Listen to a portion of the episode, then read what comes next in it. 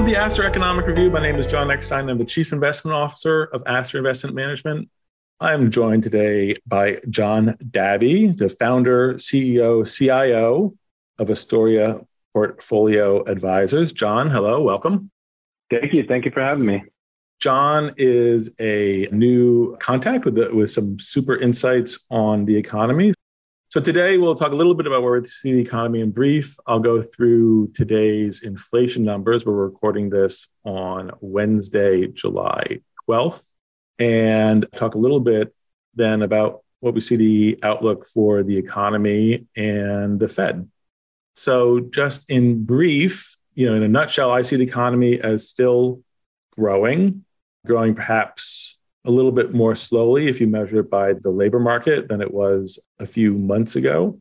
But you know, the recession that everyone, uh, many people predicted for 2023 has not occurred, and we're going to have to see some deterioration in the labor market before I'm going to be ready to say that we are in a recession. How does that sound to you, John? How does that match with your view of the economy?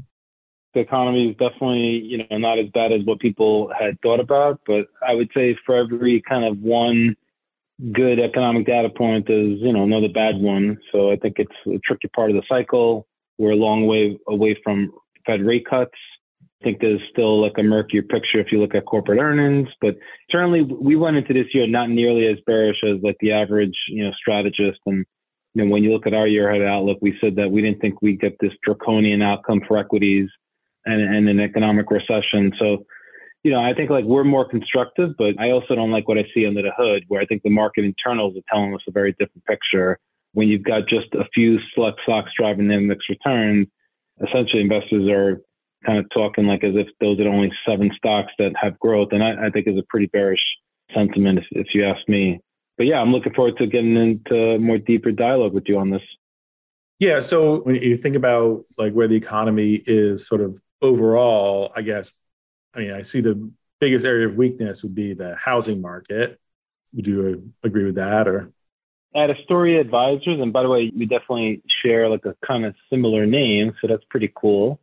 um, for me, credit growth lower, liquidity declining, consumer strong but on its way to deteriorating, falling PMIs, inverted yield curve, you know, manufacturing data not so good, there's counterpoint, right? It's like there's still a, lo- a lot of liquidity that was put into the system, but I think on the margin it's going to decline. So I expect a much different fall than what we've seen in the first two three months. But I am encouraged that there is broader market participation and you've got other sectors and asset classes that are benefiting since June. So that I find encouraging. I mean, sentiment definitely has improved quite a bit compared to like the macro picture, which is murky and unbalanced across all these different spectrums.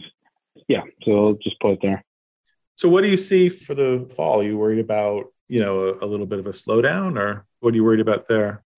Yeah, I mean, corporate earnings. You know, we're going to get into earnings season now, so we'll see. I mean, earnings revision breadth was very negative last earnings season, and it materially improved uh, as you got to the end of the earnings season. But, you know, we'll see. I mean, margins probably are going to get squeezed. I think overall, my big picture view is that like US index valuations, market cap weighted, is expensive, you know, 19 and a half times forward earnings. So that doesn't make me feel good. The irony of all this, John, is that like once you strip out US index, like you've got a whole country and a whole world of opportunity. And that's what kind of we've been saying for a few years now is like, okay, index is expensive, but I've been proven wrong, and I'm not afraid to admit I'm wrong because the index was expensive, then cheapened, you know, last year when you had that big reverse on tech because they're longer duration assets and interest rates went up materially. And then sure enough, this year it's like another bite at the apple. They all went up again and got just as expensive as they were before. I just find that where as a global diversified factor investor, like you do have a lot of opportunities, whether it's in the more mid cap, mid cap space or whether it's international high quality, international growth, emerging markets. So that's what we try and do, Leon, is like not get too myopic about, let's say, just U.S. earnings and is the earnings season going to be good and margins? Because I think to build a globally diversified portfolio with alternatives, bonds, credit, rates, you've got to have other views and you've got to nail those views if you want to try and generate an attractive risk adjusted return. Yeah, definitely. I think we see eye to eye about the importance and potential growing importance of alternatives in a portfolio. So, on inflation for a moment, we did see the inflation numbers came in a little bit below expectations. They're still high. So, if you look at the, say, the month on month number, both the headline and the core both came in at two tenths of 1% month on month, annualizes to about 2.5%. The year on year is down to 3%. Headline, about 4.8%. Core, those are all both a tad better than expected, better in the sense of lower inflation. You've talked to Rob, I think, about your inflation views, and you see inflation moderating, or do you think that the liquidity hangover is, is still there? Am I characterizing your views right? We had argued that inflation would be structurally higher and for longer. So in June of 2020, uh, if you remember, we were in the depths of COVID. You know, I started seeing like all this money supply increase, and you know, checks were given out direct to the individuals. That's very different from 08. Having worked at an investment bank that was acquired in the 11th hour, the TARP program back in 08, everything was like lending facilities directly to the bank, but didn't wind up in the consumers. Yeah. So I thought back in June of 2020 that we'd have like an inflation problem only because in my economics 101 class, I'm not sure if in others, they taught me that like when you increase demand and restrict supply, the prices go up. So it was pretty obvious to me that we'd have uh, higher prices.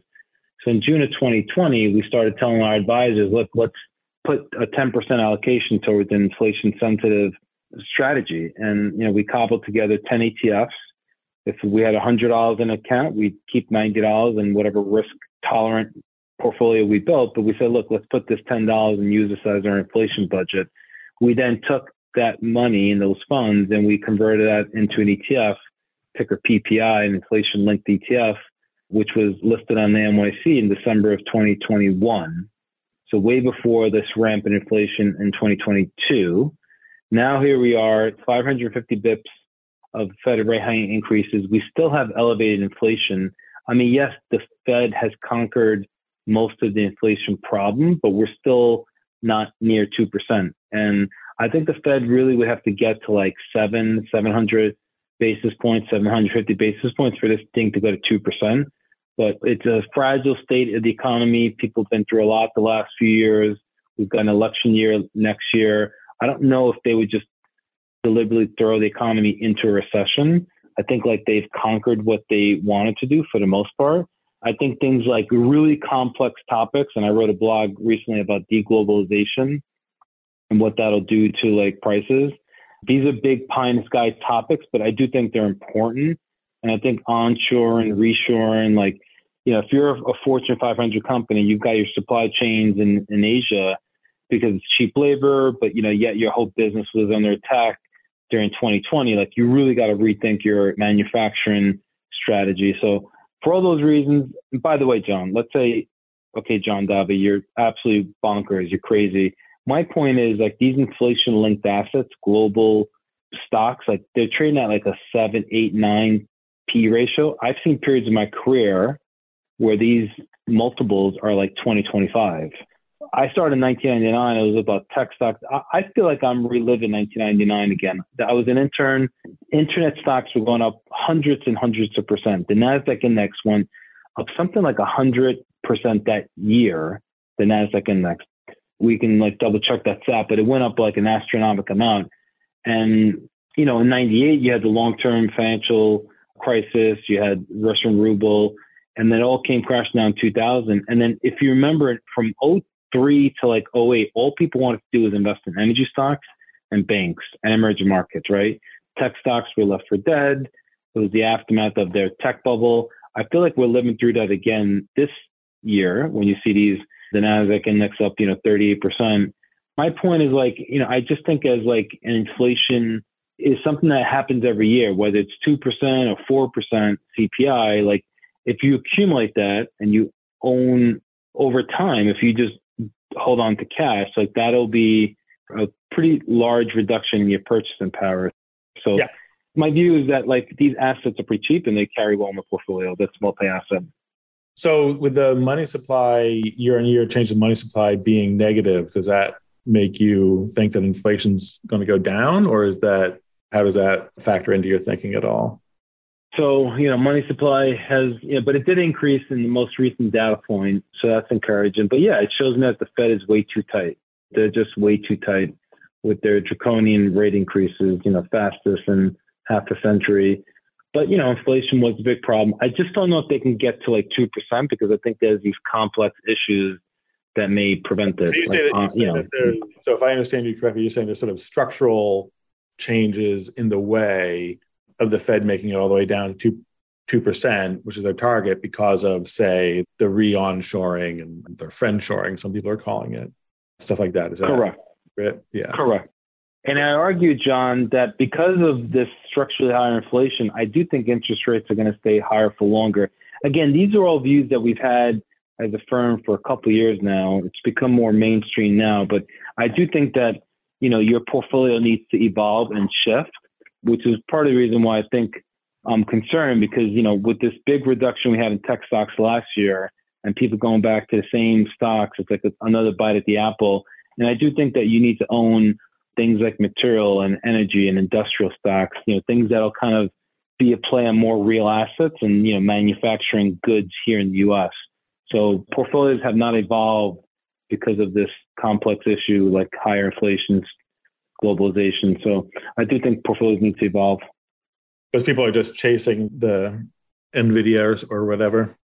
Yeah, it feels safe, right? Oh, like, you know, you're never going to get rid of your iPhone or that. But, yeah. you know, as you know, like, what's funny is like there's a chart that um, we have in our marketing material.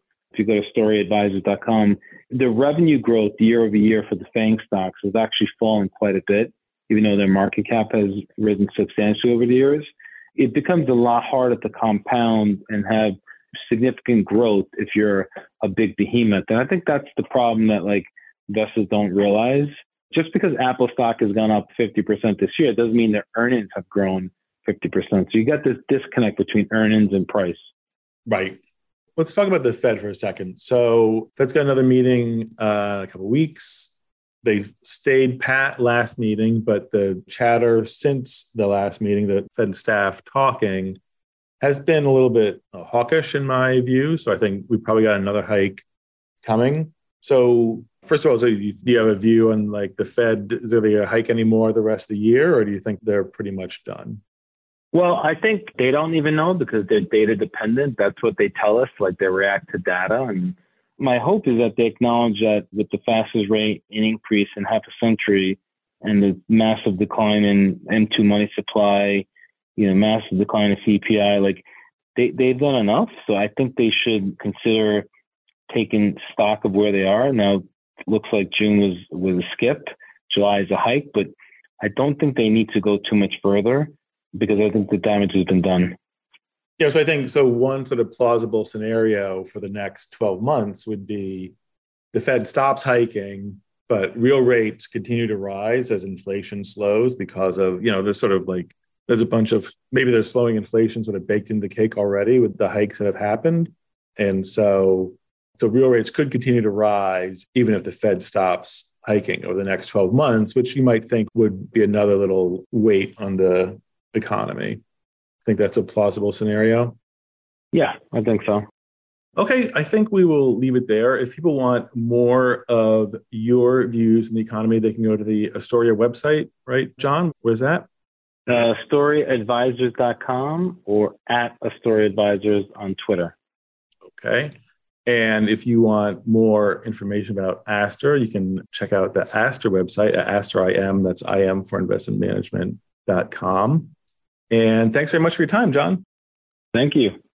To learn more about Astor Investment Management's research and strategies, please visit us on the web at www.astorim.com or stay up to date by following us on LinkedIn and Twitter. Thank you. Astor Investment Management LLC is a SEC registered investment advisor. All information contained herein is for informational purposes only. This is not a solicitation to offer investment advice or services in any state where to do so would be unlawful. Analysis and research are provided for informational purposes only, not for trading or investing purposes. All opinions expressed are as of the date of publication and subject to change. They are not intended as investment recommendations.